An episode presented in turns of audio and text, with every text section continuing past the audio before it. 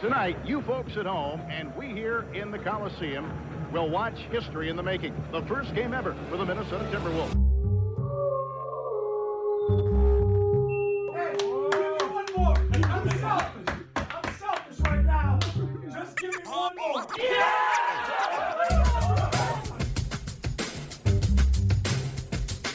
It's the fifth pick in the 1995 NBA draft.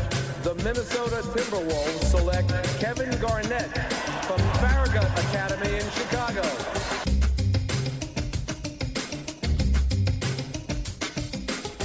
And the Minnesota Timberwolves are going to the Western Conference Finals. Happy birthday, Kevin Garnett.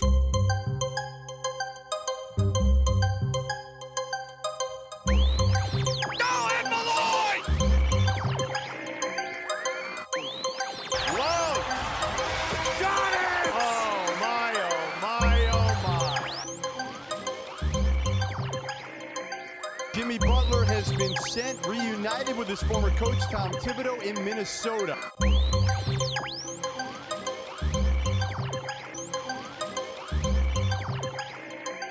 I'm excited to be here. With that being said, you know, I'm, I'm beyond excited to, to continue as the coach of head coach of the uh, Minnesota Timberwolves. 4.7 seconds. Gibson's got to get it in. Does. Wiggins drives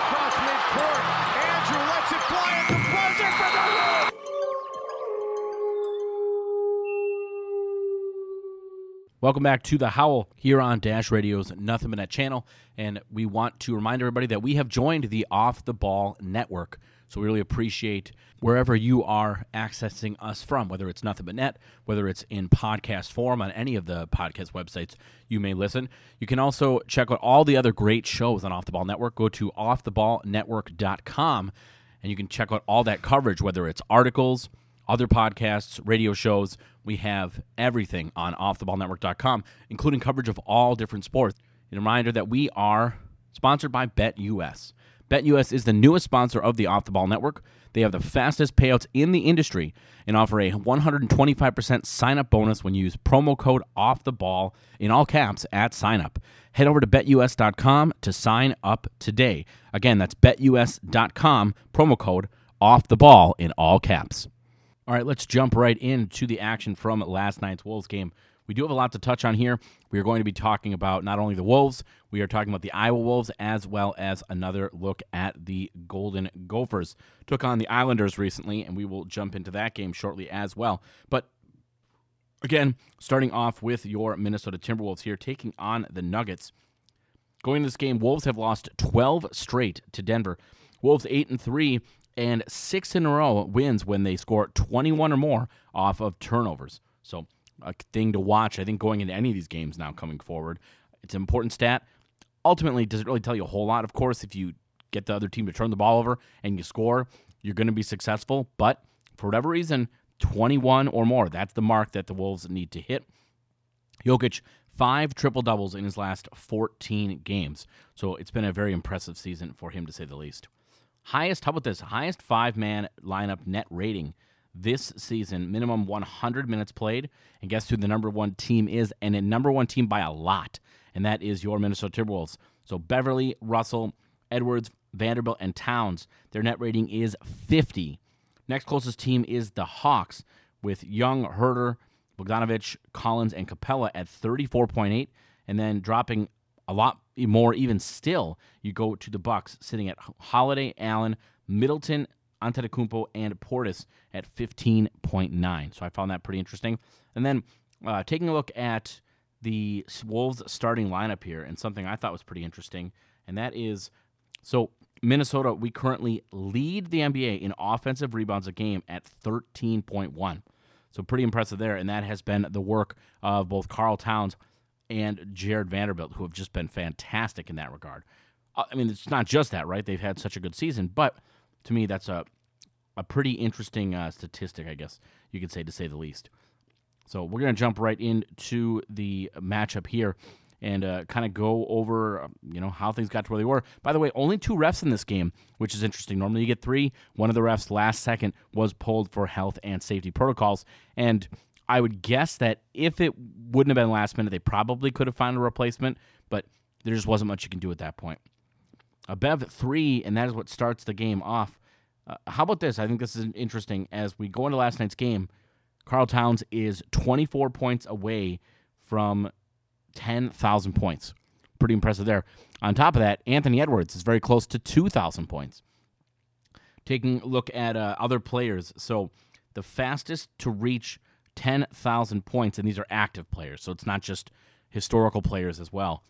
But you're talking LeBron James, 368, Kevin Durant, 381, Carmelo Anthony, 413, Anthony Davis, 425, Damian Lillard, 441, and you have Karl Towns, and he, if he gets in this game, would be 435th or 435 games. So he's slot right in there at the five spot. So very impressive.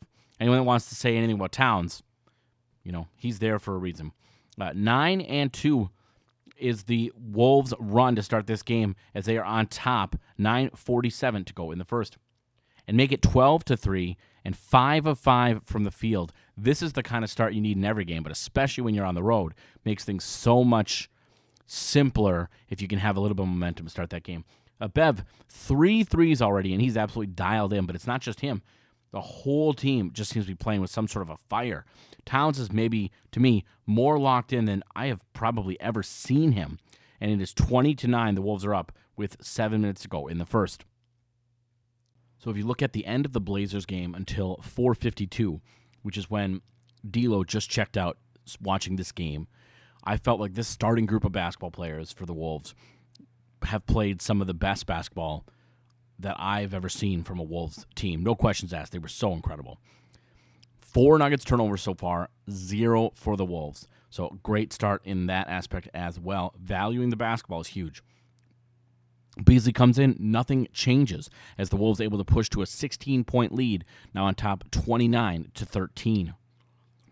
Now you had Nowell and Jaden come in, not Bolmaro, and it really felt like that was the right call. I really want to see more Nowell. Let's let's take a look at what we have there. What can he become as a player? Edwards so far four of five overall, three of four from three, and in this first quarter, it just seemed like there was nobody stopping him. And then how about this? So a nice statistic: most three-point field goal makes first 100 games. Duncan Robinson has 326. No one's catching that guy. But number two, Anthony Edwards sitting at 251 uh, coming into to the game tonight. It is his. Uh, let's say take a look at so first 100 games. 251 is pretty good, right? Sitting there in second place, not too shabby at all. And uh, interestingly, Steph Curry, uh, after his first 100 games, he was sitting at 200. So let that sink in, given that uh, Steph Curry is the all-time leading three-point makes leader. Beasley struggling early on, aggressive, but just not able to finish. Nuggets, meanwhile, keep scoring nonstop. And just like that, it is a seven point game. So far, watching this one, it really seemed like the Wolves bench uh, was hurting them. They weren't able to make as large of an impact as you needed. The second the, the second the starters go out, and all of a sudden the bench just seemed like they were a little bit of a liability. And that's a little tough because our starters are so good, it would be almost impossible for there not to be some sort of a drop off. Beasley ends the quarter. He gets called for a charge, and uh, his minutes were, to me at least, in that first quarter, uh, pretty forgettable. Like you want to forget those minutes, hundred percent. Nuggets are on a thirteen to six run to end the quarter, but the Wolves are still on top, forty to thirty-two. Beasley sticks with it in the second and uh, has a nice and one. Has the Wolves back up nine. Crazy thing here. So he goes to the line and they talk about how Beasley only has 23 free throw attempts on the entire season. That was very, very, at least to me, anyways. I thought that was very surprising. Uh, Jaden, by the way, starts this game off two of two from three. If there was a way to get him to be consistently a good shooter, above average, right? If we can get like in the high 30s, that would be ideal. I mean, that would be fantastic if you could figure out a way to get that. It just hasn't occurred so far. So two of two in this game against the Nuggets. You're very pleased there. And just like that, Wolves back up to 14 after the steal and the Vando transition dunk. The second, Wolves are up to 11 of 16 from three, which is a crazy stat. And the nine they made in the first quarter tied the team record from all time. And how about this?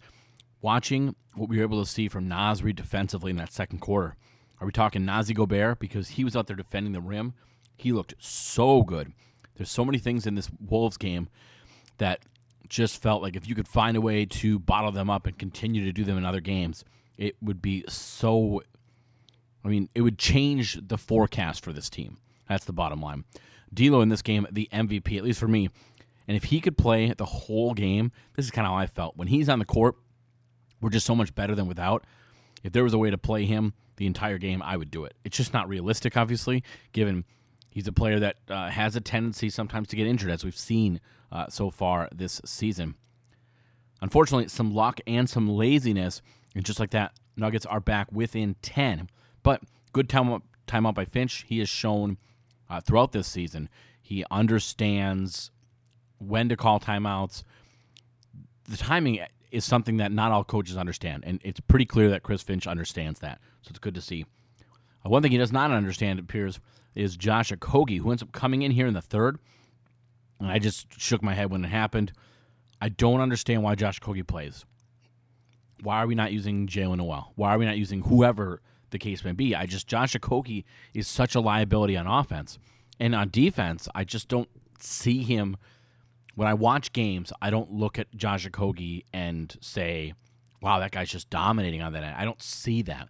It's no different than the talk about Bolmaro, right?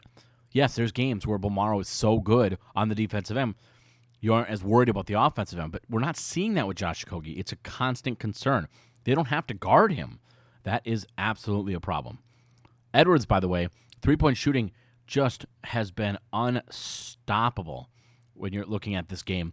And Wolves now up 17 with 5.20 to go in that first half.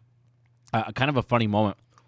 Beverly absolutely flops, gets the call on Campazzo, and Campazzo was not happy. And as Jim Pete points out, well, you know what? This is kind of a taste of your own medicine because as anyone knows, uh, Campazzo has been known as a flopper. So good to get him a taste of his own medicine. I'm not a big fan of flopping at all. It frustrates me. But in this case, it benefits the Wolves. I'll allow it. Jaden, by the way, another three, and now the Wolves are up 20. It was tough to really put into words how good the Wolves looked in so many stretches of this game. And that got them up to 14 threes for the game. You love seeing the Wolves flourish without D'Lo, and I have to credit, at least I'm going to say this initially. Initially, Josh Okogie, the first however many minutes he played, he looked pretty good uh, on both ends. It was good to see. Unfortunately, though, Wolves too many lapses throughout this game. As I watch, I think they could have easily been up 30 points, but it just seemed like too many times they made mistakes, fell asleep, and they couldn't continue these runs. And all of a sudden, it's a 12 point game again. Jim Pete asks during this telecast, same question I think we're all asking why Josh Okogie over Jaylen Nowell? And I think it's a valid point. Couldn't agree more, Jim. I don't understand why this is. Why do we feel the need to play Josh Okogie when he doesn't help us? I don't know. I would love for someone to ask that question. In this game, why would why wouldn't we just stick with Jaylen Nowell? Why wouldn't we go with Bolmaro? I just don't understand Josh Okogie. I'm not. I'm just not a fan of his as a player. As a person, he seems like a great guy. There's things to like. I understand that, but as a player, I just don't. I just don't get what he brings to the table that justifies playing him.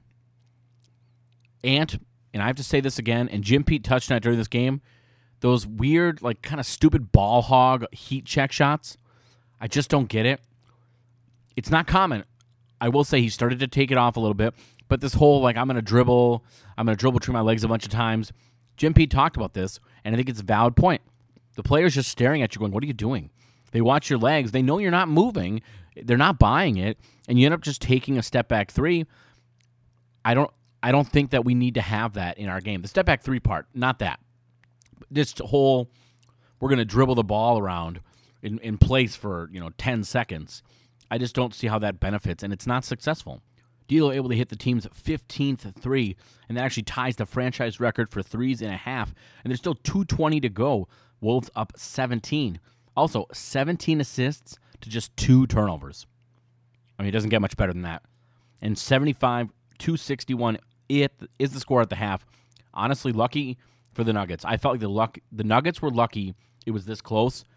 Wolves, by the way, hit 16 threes, tie, or uh, setting a new franchise record. Defensive three, meanwhile, called.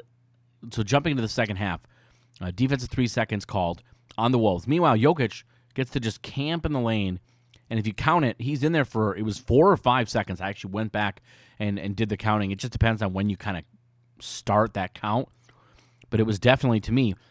It seemed like it was at least four seconds. Jim Pete went back and counted it, and he counted his weird because he didn't start it when he got into the lane. So maybe I'm misunderstanding that rule interpretation. I, I'm I'm going to do a little more digging there to make sure I'm understanding that right. But very next possession, Vando goes straight up, and it's a foul. And I know there's only two refs, and so I, I really tried to watch this game with that in mind. But there was definitely a stretch here in the third where I felt like the Wolves got a lot of bad whistles. Jokic Towns in this game, to me, has been must watch. Jokic, at this point, already almost had a triple double. Karl Towns has kept his emotions in check and was clearly just dialed in start to finish. This was a fantastic matchup. And as Jim Pete talked about during the telecast, it was good to see center center. A lot of times we see teams that don't have their center guard him. They have a center guard Vando, for example. One reason why teams maybe have to start changing that is if you start to see Vando make some threes. Now, granted, in this game, he did not keep that streak alive. Would have loved to see it, but he didn't even get an opportunity to. We didn't need to do that. You're playing well enough. It just it's one it's something you don't need to necessarily go out of your way to do. But the more games we do it, the more sample that the uh, rest of the league has, and the more they have to actually watch for it. Towns, a tough charge call, and this goes back to what I just said. There was a portion in that third quarter where I really felt things were a little rough. There was a number of possessions in a row where I felt like the whistles really hurt the Wolves. And just like that, the lead is now 11. Towns get, gets one back, though, as Jeff Green gets called for a block. Malone challenged it. As Jim Pete says, thanks. You're going to lose that challenge, and you just lost a timeout. And he was right. And it was quick. This came back fairly quickly as well. Something we don't see much anymore is a D'Lo shot, but the Wolves still up 14 points in that third quarter. And then a play, I this Jokic shoves Vando in the back to create space, ends up getting the easy layup. A little frustrating there. And then Towns, he hits the three, and that does it.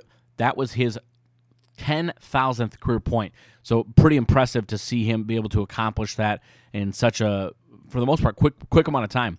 Very impressive career Karl Towns has had, and I for one hope he continues to have this impressive career in Minnesota. I think he's going to have a long career.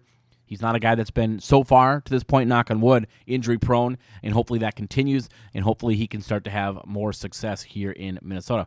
One thing I noticed in this game, Beverly far too often got stuck guarding Jokic. I just that's not going to help. You add in how friendly Jokic whistles are, and that's just going to set yourself up for failure. Beasley back in as the lead is up to 17. I say to myself when he gets back in the game here, can he get back on track?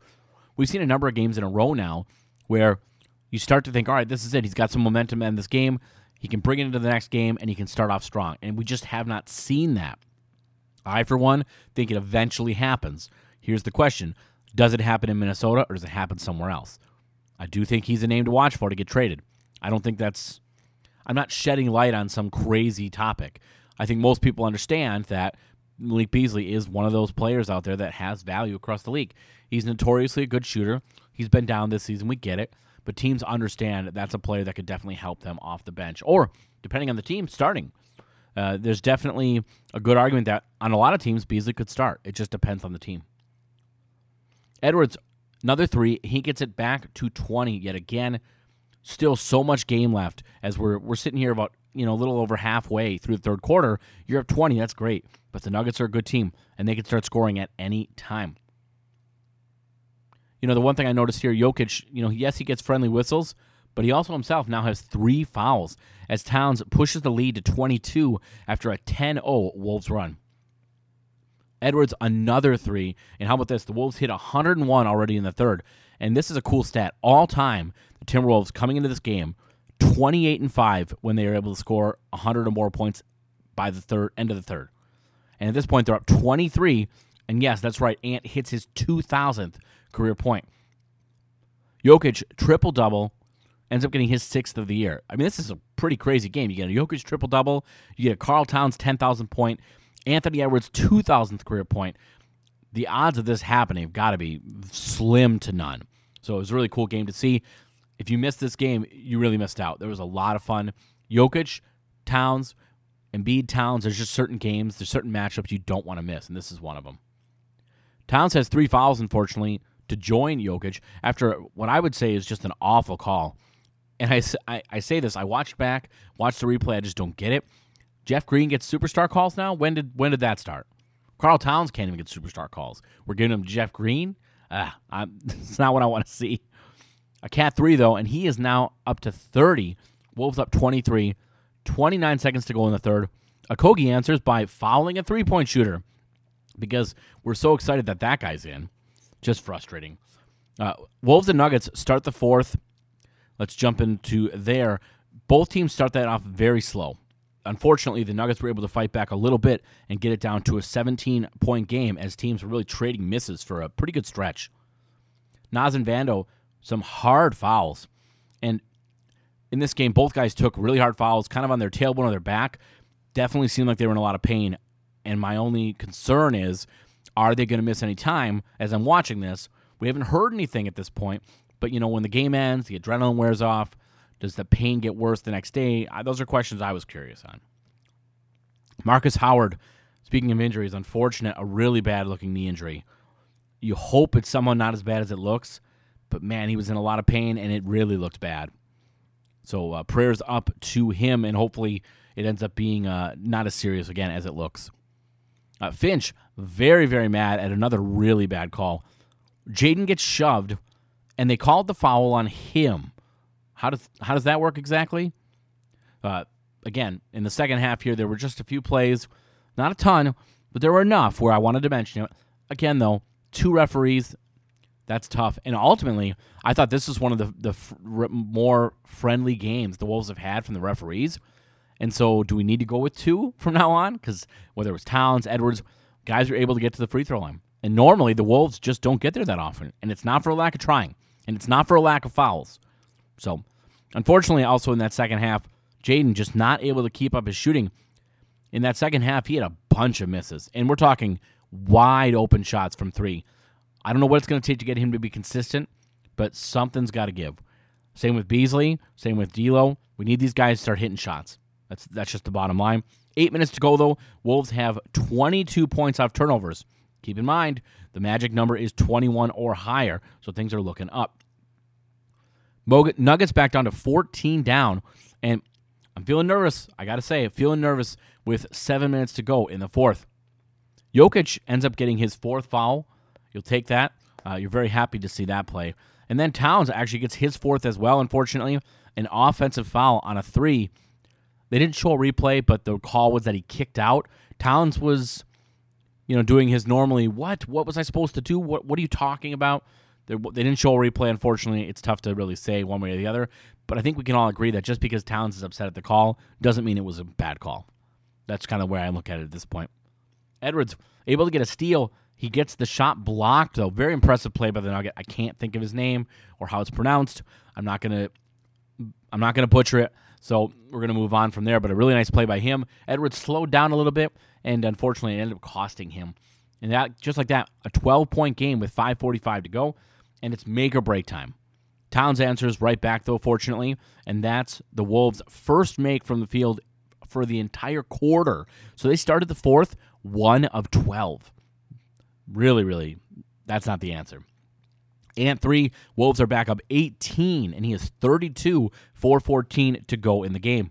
Make it 35 as he hits a huge step back three up to 21 points, and then make it 38 10 threes as he hits a three from the logo. And the Wolves are up 22 with three minutes to go. And at that point, I felt pretty confident about this game. And uh, let's look at the stats here for Anthony Edwards 38 points, 14 of 21, 10 of 14 from the three point line, five rebounds. Just incredibly impressive. So much to like from this Wolves team. If you miss this game, again, you're missing out. That's all I got to say. You're missing out. This was one of the more fun games, especially because the Wolves, you know, wire to wire. They they dominated this one, which is good to see. Anytime you can get a win on the road, you're going to take it, especially against one of your rivals in the Denver Nuggets. So, lots to like there. The final score in this game was the Wolves win it 124 to 107. So, a solid victory. You're very pleased if you're a Wolves fan after this game. Uh, taking a look at the box score, who were the guys? We obviously talked about Anthony Edwards getting it done. You like seeing uh, three for three from Vando, 12 of 18 from Karl Towns. Overall, the team shot 51%. I mean, you'll take that. Naz Reid could have been a little more efficient. Same with Jaden McDaniels. No shock there. Malik Beasley, another guy that just didn't seem to have it. The starters set the tone for this team. There's a reason why they are statistically one of the best, if not the best teams or best lineups. If you look at net rating specifically, of course, there's just lots. There's lots to like here.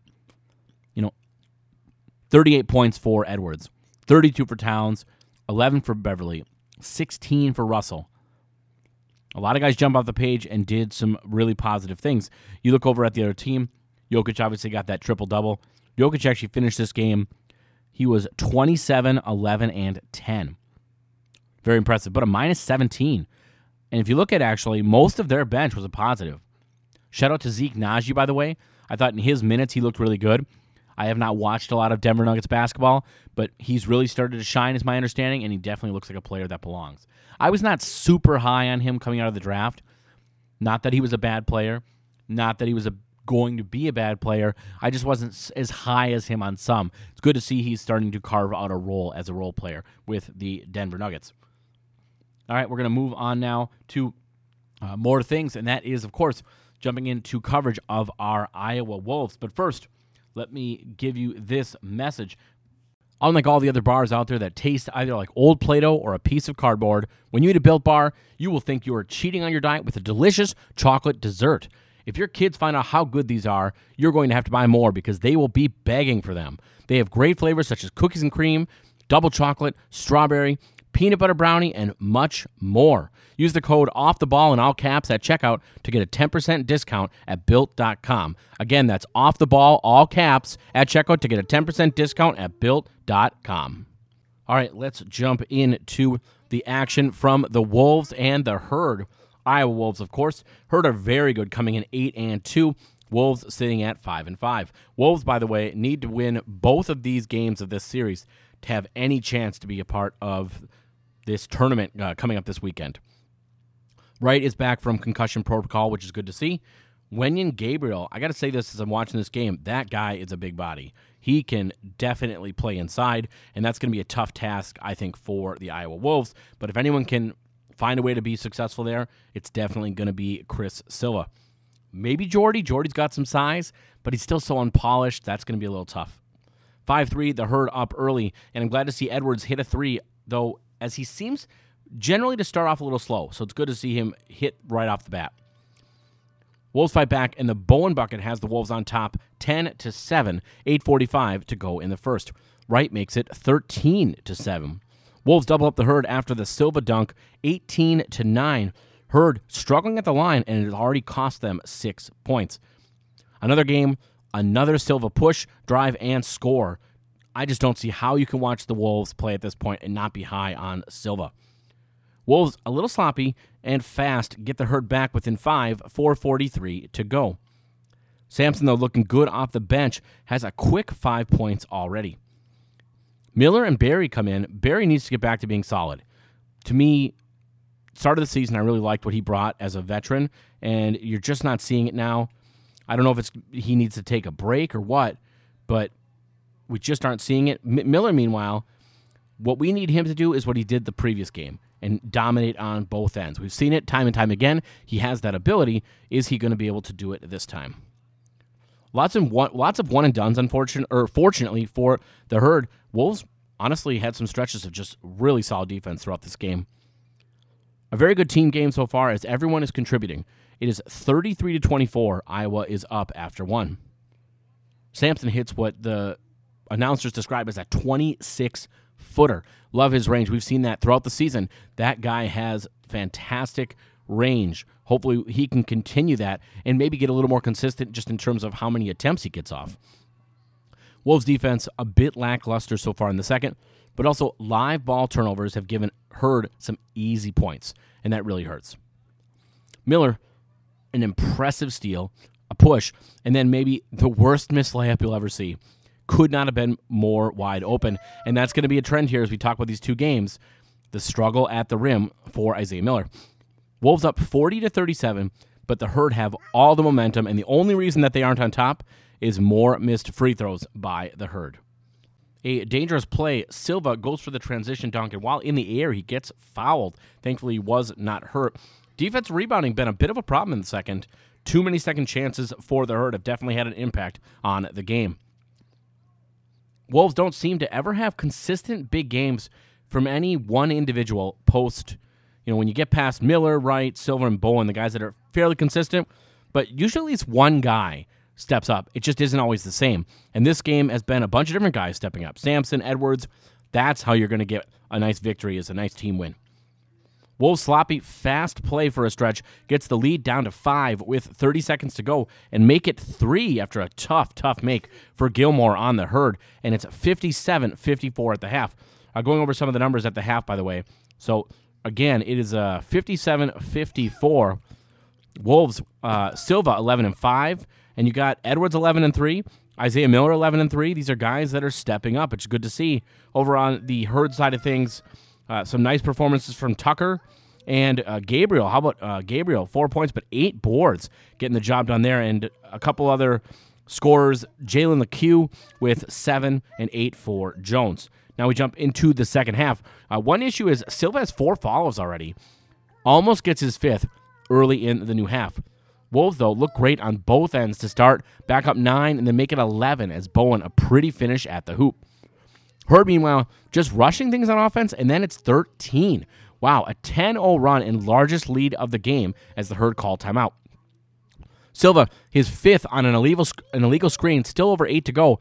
And honestly, you watch it completely a silly foul. He sort of shoved the Herd player off of a screen. Now you need big minutes for Jordy. Is he going to be able to step up? Good start for Jordy as he hits a cutting Edwards with a great pass, and Edwards is now up to 15. We've started to see more consistency out of Edwards recently, which is nice.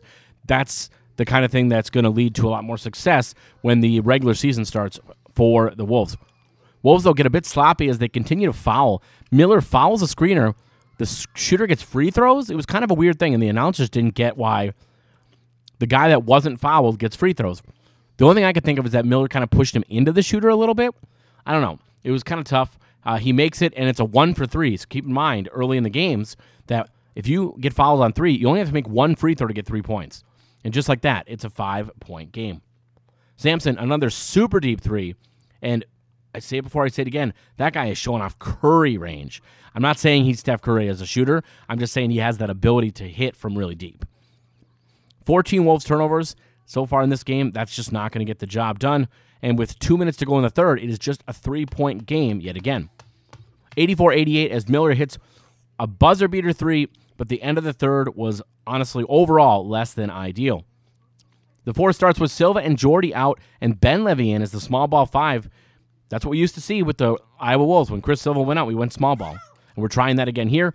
Miller with a bad turnover, and his second half just has not been as good as his first. Although I say, as I say that, he gets a great block on the defensive end. 849 and the game is tied. This group has played very poorly, and now the Herd are on top by two. Oof. When I'm watching this, this is frustrating. Miller gets called for a foul, an absolute flop, but it adds to the Herd having the lead and all of the momentum. I'm watching him. I feel like I would pull Miles and get right back in sooner than later. We need Silva in and that's despite the foul trouble. At a certain point, you're going to lose the game anyways. You have to make some sort of a change. Barry, a wide open three, miss. Another game he brings very little, and then he just throws a behind the back fast, throws it out of bounds. And the only thing I can say that would describe the way Barry's playing recently is yuck. Silva takes a charge, and it's a clear charge. But what a calculated risk for a guy that has five fouls. If that's an offensive foul, he's gone. They challenge it in hopes that Silva fouls out, but it's clearly a charge, and it was one of the quickest replays you'll ever see, and that nothing happens there. We do change the lineup though, and it clearly makes a difference as Silva and Wright just seem to be kind of a calming presence out there. kind of veterans in a way. Not that Wright's a veteran as a rookie, but my point being that those guys just seem to have that calming presence. Tied at 96 as Silva hits the putback, 5.30 to go in the fourth. Bowen has the Wolves back on top with five to go. Right, an absolutely amazing drive and finish. That's what we've expected from him throughout the season, and that's what we've gotten, at least at points in this game. It's very clear that he's not, to me, playing at 100%, but we are starting to see some nice things. Tied at 96, Bowen's free throws get the, to the, or Bowen gets fouled, makes the free throws, pushes the Wolves to a five point lead with two minutes to go. Silva then pushes to seven with free throws, 120 to go. And honestly, this one felt like it was over. Intentional fouling now for the herd. Wright puts us up nine. And final score in this one, 113 to 102. Lots of guys contributed to this win, and you're beating one of the best teams in the league. Very impressive win for Iowa, who again needed to win both of the games in this series. Jumping to game number two, Wolves again need to win. They need lots of help as well if they're going to make the weekend tournament. No Briscoe in this game as he has a wrist injury.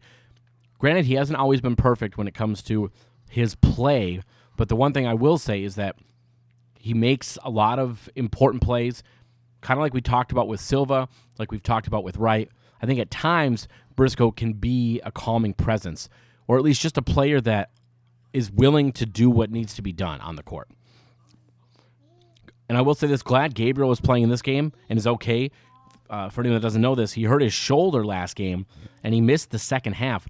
In the first half, actually, his hand got stuck on the netting when he was playing defense and uh, ended up messing up his shoulder. So good to see him uh, in this game. You don't want anyone to get hurt. You want guys to play. Of course, I want the Wolves to win. We'd have a better shot to win if Gabriel didn't play, but that's uh, that's kind of where we're at. Sloppy start to this game as both teams already have a travel. Considering how rare travels are in the NBA or in the G League, uh, that tells you what kind of start we had. Announcer has it right. A hectic start, actually. Not exactly what I would call great basketball. 6 6 is the score with seven to go in the first. Lou is able to break the stalemate with a three, and he has five already in the ballgame. 16 14 with 4.25 to go. So far, neither team able to pull away, even slightly, but the Wolves are on top after the Bowen three. Miller struggling again early, much like we saw last game. Some awful Ole defense by him after missing the free throws, and the Herd are now on top. And then he follows that up sadly with another turnover. A minute left. Iowa already seven turnovers, only three for the Herd, and a three for the Herd has them up 24 to 20. A Barry buzzer beater off the glass, and after one, it's 24 22, Herd on top. Eight lead changes so far in the game. Silva off so far, very apparent as he loses what should have been a wide open layup or dunk. He has four of the team's 10 turnovers. I look back at the last game where he had that kind of a sort of dangerous play. I don't recall the outcome of that, but I wonder if that was uh, something to do with this. Did he end up getting banged up? He ends up not playing much in this game. To me, when you watch the first game versus this second game here, it feels like a like a like a different two teams. It's crazy. The Herd look like the much better team so far in this game. Three threes in a row for former Wolf Wigginton. 47-34. Herder on top with seven to go and make it four and a 16-point lead. 5.30 to go. A pretty Edwards three gets him to nine, but the Herd always answer right back. Wright gets his first basket of the game, but it's big as it gets the Wolves back within 10 with 122 to go in the first half. Wolves fight to end the half and cut it to eight. The Herd, though, are up 63 to 55. Uh, looking at some of the guys that stood out to me, Vince Edwards with 12 and 2 with three assists. You love seeing that. Bowen doing what he always does double digits, rebounding. He does exactly what you'd expect 10, 5, and 2 to get the job done there. You know, 6, 2, and 3 from Miller off the bench isn't terrible, but you need to be better. And when you look at all the guys that are jumping off the page, Wright's name's not there. Over for the Herd, you have a number of guys. Lindell Wigginton, man, he just continues to impress in games where he plays, especially in Iowa. Jalen McHugh with 12, and you have Wenyen Gabriel, who thankfully is not hurt, but unfortunately for the Wolves, is playing well with 7 and 8. Let's jump to that second half. Silva has a back brace on after the half, and it looks like he will not be back in this game. I have to go back to what I said before. Did he get hurt in that previous game? Is that why he's having some back issues? Tough to know, but he's arguably the most important player on the Iowa Wolves. Without him, it's going to be tough to make a comeback. Edwards, though, up to 19. Unfortunately for him, no one else really has brought much in this game consistently. Meanwhile, the herd are clicking. Lead is back up to 16. And even though it's early, I, I looked at this point and it felt like this game was probably over. Uh, just ugly. Missing Silva and Wright is invisible. Only one of seven so far. Thankfully, we do have someone else joining the party. Bowen, in a small Wolves run, has it back to an 11 point game. Wolves get a little momentum, and Barry just throws it away. I can't say enough about how frustrating he has been over this recent stretch. 19 turnovers now for the Wolves, and still 228 to go. In that's just less than ideal to say the least. Miller, by the way, bringing it on both ends, and now it's a six point game. But oof, Benlevy, two quick fouls, and with no Silva and Jordy struggling a bit, this is just not good. And it's a 10 point lead yet again. And then Miller misses a wide open layup as he was kind of stuck in between a layup and a dunk. And it's the end of the third. Herd make an 8 0 run, and they end the quarter on top by 14. The fourth starts, and now it has been a 12 0 run as the Herd continue just to dominate this game, and the Wolves are down 18. It was just a few minutes ago, it was back to six. Fortunately for the Wolves, they just did have not did not have enough firepower, not enough stops uh, to continue that. Miller, by the way, gets fouled on a dunk. Somehow it goes in. Uh, impressive there, but of course, what does he do? As he always does, free throw shooting is a problem in the fourth quarter for Miller. Barry finally gets taken out, thank goodness. And it's crazy how bad he has been lately. It just doesn't matter the game, it doesn't matter the opponent, defense, offense. Something just is not clicking for Barry right now.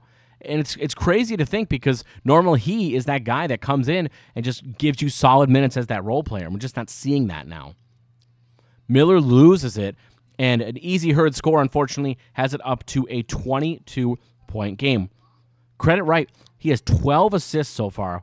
That's a quiet 12 assists because I had no idea that he had done that much in terms of setting up other players. Miller still can't consistently hit free throws. His confidence issues shooting are clear, as in this game specifically, he passed up a lot of wide open threes. Wigginton, though, for the Herd, six of eight from three, and he just loves playing in Iowa. Former player here, he just feels comfortable, and it is all going right for him and the Herd. Edwards gets called for a foul. I thought this was funny. He was being held by a Herd player, and the ref said that he's the one that takes the foul them. Very strange, if you ask me. Uh, Jeff Newton then uh, soon after that actually gets a T, and despite being up 23, the Herd challenge a foul call on Gabriel. Very strange. And on top of that, they're up 23, and all their starters are still in with four minutes to go. Wolves now have three players over 20 points, though Edwards, Bowen, and Miller, and it is a 15 point game. Keep in mind, Wolves are doing this, and all the starters are still in for the herd. Funny thing, they had so on the technical, Water Waters told his teammates. So Miller ends up getting a technical, and Waters tells his teammates, "Don't worry, guys, I got this." And then he missed the free throw, and to see his teammates go at him after that was was pretty funny. The guy's like, "Oh yeah, I got this, guys. Don't worry," and then he doesn't make it. uh, Miller, unfortunately, I'll say it again. I have to keep saying it, unfortunately, after this game. He is so bad at free throws. He missed, it seemed like he missed 100 free throws in this game. And I look at his game, just not this specific one, but his basketball game in general, and I just look back in his career and say, man, if he had just learned how to shoot at some point in his life, how good could he really be? But unfortunately, it wasn't meant to be in this one. 131 to 117 is the final. Wolves fought hard, but just didn't have enough firepower. Again, they lose this one 131 to 117. By the way, you look at the end of this game, Isaiah Miller finishes with 30 points. Very impressive, right? There's some things to take from this game that look pretty good. But overall, mostly uh, mostly just unfortunate that the Wolves, you know, they lose Silva, they lose before the game. Uh, I they have uh, Briscoe that doesn't all right, so when this one finishes, so Brian Bowen finished with 13 rebounds, 3 assists, and 26 points. Vincent Edwards, 26 points, but six turnovers. Six turnovers for Silva, who obviously didn't even play very much. Six turnovers in 10 minutes. One of those games that's very forgettable. I think once the Wolves get some of these players back and they can get healthy, they're going to make some noise in the regular season, especially because now they're learning to play without Leandro Bolmaro. They're learning to play without Nathan Knight, although Nathan Knight, he's only played one game for them, so that's not really a guy that they've ever had consistently. But ultimately, it's going to be a big thing. You look at McKinley Wright. McKinley Wright, only six points, but 14 assists. So you love to see that. If he can get back on track scoring wise, that's going to be a big difference maker. I'm excited for the regular season to start uh, come the new year. So that's going to do it for our coverage of the G League and the Wisconsin Herd Iowa Wolves series. And now we're going to jump into the Gophers and coverage of their most recent win. Uh, a very fun game, and we're going to go over that now. But first, as seen on ABC Shark Tank and invested in by Mark Cuban and Alex Rodriguez, Ice Shaker received offers from all five sharks in the show. Kitchen grade insulated stainless steel that will keep your drinks cold and won't absorb odor like a plastic shaker bottle does. Created by the Gronk brothers for anyone living an active and healthy lifestyle, the Ice Shaker is perfect for every drink, not just protein shakes. The patented twist in agitator will break up any powders, but also works as a strainer to make sure you always get the perfect pour. Use promo code off the ball in all caps and help out the network. Again, that's sh- Ice Shaker, and you can use the promo code off the ball in all caps. Visit iceshaker.com.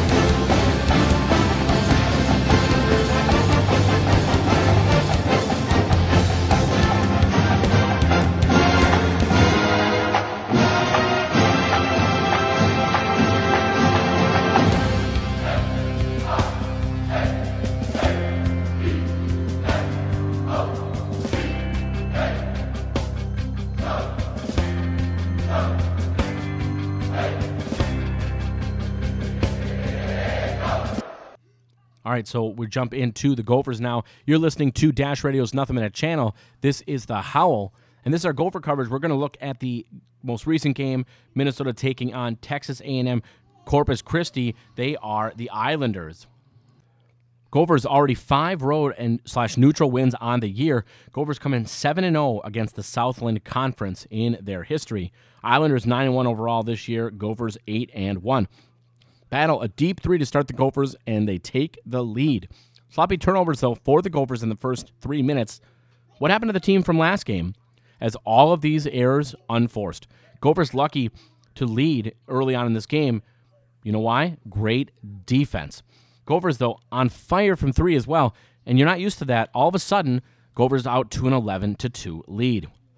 Gophers start five of six from three. You want to find a way to win a basketball game? That's exactly how you do it. Stop guys from three, score yourselves from three, especially efficiently like this. Gophers up big, but turnovers have still been a big issue in this game. The Gophers' dominant defense are the reason they are able to keep the turnover issues in check. One aspect I notice Gophers wall up and stay vertical really, really well. There's a lot of teams that don't do that, but elbows to ears, that is the key, and the Gophers do just that. Payton Willis his third three, and we aren't even halfway through the half. 22 to 9, and the Gophers are on top.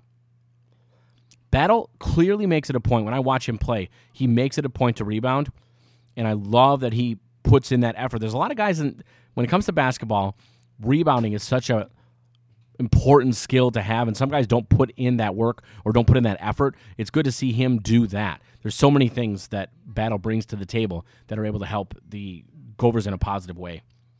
Luke Loewe, the backbone of the defense, Ben Johnson says he only has one speed all out.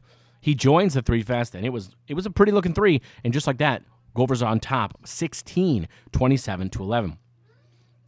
I wonder as I'm watching this, what's the team record for threes? Because halfway through, already four for Willis.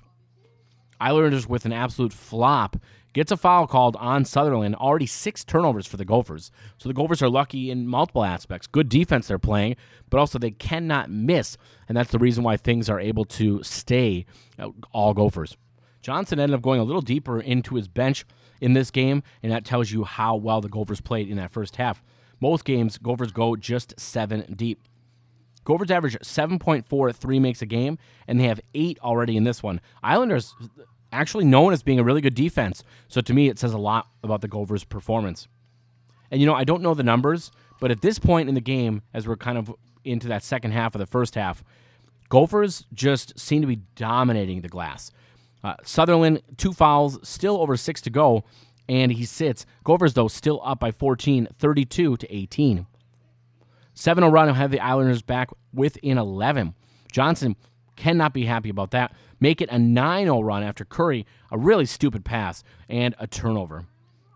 17 5 is the Gophers' rebounding advantage, 11 assists to just three for the Islanders. Gophers are doing a lot of really good things, but they just allowed too many runs for the Islanders, whether it's this one later in the game. It was a common problem that you saw for the Gophers. For the Islanders, De'Lazarus Keys in foul trouble, three fouls with 126 to go. EJ Stephens, I got to say this, so impressive every game. He continues to shine, and it certainly seems like he's getting better. At halftime, Gophers are definitely in charge here, 46 to 27. Gophers were able to push that lead back up, and they are on pace to win 92 to 54. I'd say that's not bad at all. Going over the halftime stats, let's take a look here. For Minnesota, 63% to 35% from the field for Corpus Christi, 9 of 14 from 3, 2 of 7 for Corpus Christi, 23 rebounds to 9 for Corpus Christi, and then turnovers, though, 11 to 2. So Minnesota on top there as well, which is a little unfortunate. Some of their stats here the most points and a half this season. Willis and Stephens, 12 points each, seven steals for Corpus Christi. That really says a lot, and that kind of sets the table. Why the Gophers are playing as well as they are, but also you got to make sure you take care of the basketball. Uh, interesting thing here is they talk about this during the game. Sixth year seniors, career notes Eric Curry and Payton Willis. So, Payton Willis, if you look at his career, 2016 to 2018, he was with Vanderbilt. Minnesota, he was here 18 to 20. He went to College Charleston to one season and then was able to transfer back to Minnesota for this one. Let's take a look here. Eric Curry, uh, his Minnesota debut was November 11th, 2016. Missed 2017 and he missed 2019 because of his knee injury issues. They went over Andy Katz and his power rankings. I think this is an interesting uh, list to go over, especially given most power rankings had the Gophers as dead last coming into this season. A lot of it was just the unknown of a new coach, 10 new players coming into the season. So you, you can kind of understand why expectations might have been a little low. So we'll start off. Number one is Purdue. They are nine and one. Ohio State number two at eight and two.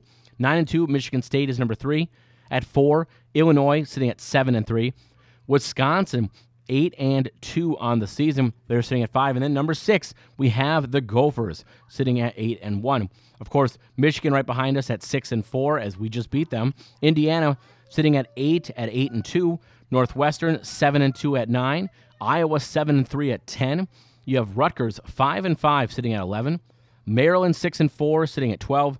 Penn State 5 and 5 at 13 and rounding out the list at 14 is Nebraska sitting at 5 and 6. How about this statistic, too, before we jump into the second half? Most minutes per game in the Big Ten. Number one player, Jamison Battle at 38.4. No one else is even within two minutes. That's pretty crazy. You have Jalen Pickett at two, and then you jump into three. Three is Payton Willis at 36. Eli Brooks, 35.1. And then you round out the list with two more Gophers EJ Stephens at 34.9 and Luke Loewe at 34.4. Second half starts up as the Gophers come out swinging. A 5 0 run, and Islanders get a flop warning, actually. I didn't think this one was a flop, but they ended up giving it to him. I actually thought it was legitimately maybe going to be a charge, but doesn't go that way, and I'll take it. Gophers up 55 to 30 as Willis hits another three. That's 11 for the team, and Curry already 10 boards, 4 points, 4 assists, and 2 blocked shots. 17 30 to go. Out of the timeout, Islanders on an 8 0 run. We talked about this in the first half. We allowed way too many runs for these, this Islanders team in this game. Just a, a frustrating thing. And that was an 8 0 run in just a minute of gameplay. Johnson, to me, when this game ends, he has to focus on these negative runs before next game, and this has to be addressed. With the team, 13 turnovers in this game already. The Gophers need to be better. That's definitely an area of concern. Run continues as Another timeout, and it is all Islanders now. A 14 point game, 56 42 is your score. 16 turnovers now for the Gophers, only three for the Islanders. To me, that says a lot. And that's the reason why you're allowing the Islanders to be that much closer in this game. Can we talk about how much better Andy Katz is? I mean, worlds, worlds, worlds better than Brian Butch. Brian Butch is unlistenable. Andy Katz, fantastic. I'm a big fan of his when he covers games. Islanders at this point just seem to want things more right now. And you get the big lead, sort of fall asleep or lose focus, is what I kind of felt like the Gophers were doing. How about this? Five minutes, no makes from the field, but five turnovers. That is not going to get the job done. Islanders, though, get it to 11 points. It's getting close, and it's really ugly, including Gophers rebounding issues all of a sudden, and the game is eight points, a 19 to 1 run. 12 minutes to go. Stephens finally ends the drought for the Gophers, an and one, but of course, misses the free throw. Islanders, I'll give them credit. They hit some really tough shots even when they the defense was good in the second half, they had so much confidence at this point, it was almost too little, too late for the Gophers. Gophers, though, finally answer a run of their own, hitting five straight shots, a 6 0, and back up 16 with 8.33 to go in the game. Islanders have 18 points off turnovers, Gophers just four. 36 22 is the Gophers' rebounding advantage. Could have been a lot higher, but they definitely had a stretch during that Islanders run where they were not as successful off the glass. Two minutes to go, though, and the Gophers are back up 16, 77 to 61. And at that point, you finally felt like it was safe. Islanders, though, how about this? They work back to within eight, 40 seconds to go. Again, I think Ben Johnson leaves this game less than pleased with how his team played. Sloppy. Turnovers were a nightmare. There were effort issues at time. Final score 79 to 71. This game should not have been this close. And yes, you get a win, I don't think if you're the Gophers, you can leave this game happy. You needed to play better. You needed to be more consistent. You're not going to be able to have games like this against Big Ten competition. So you need to find a way to be consistent and give effort for the entire game. So that's going to be something that the Gophers are definitely going to have to work on moving forward. Their next game, by the way, is coming uh, next Wednesday, and it takes place uh, so the 22nd, and that is against Green Bay. For the Gophers, 16 points, 8 boards, 3 assists for Jamison Battle, who obviously led the way there. 12 rebounds for Eric Curry. You'd like to get more points, but you'll take the rebounding. EJ Stephens, 16, 6 and 3, 17, 4 and 3 for Payton Willis. So many guys stepped up, and you love to see that. Oh, and actually, Luke Loewe, 12, 3 and 5. How can you not like what Luke Loewe brings to the table? So a win that you'll take, but a win that you're not necessarily happy about in terms of how you played at different stretches throughout this game. So that's going to do it for our Gophers coverage, and that's going to do it for this week's edition of The Howl.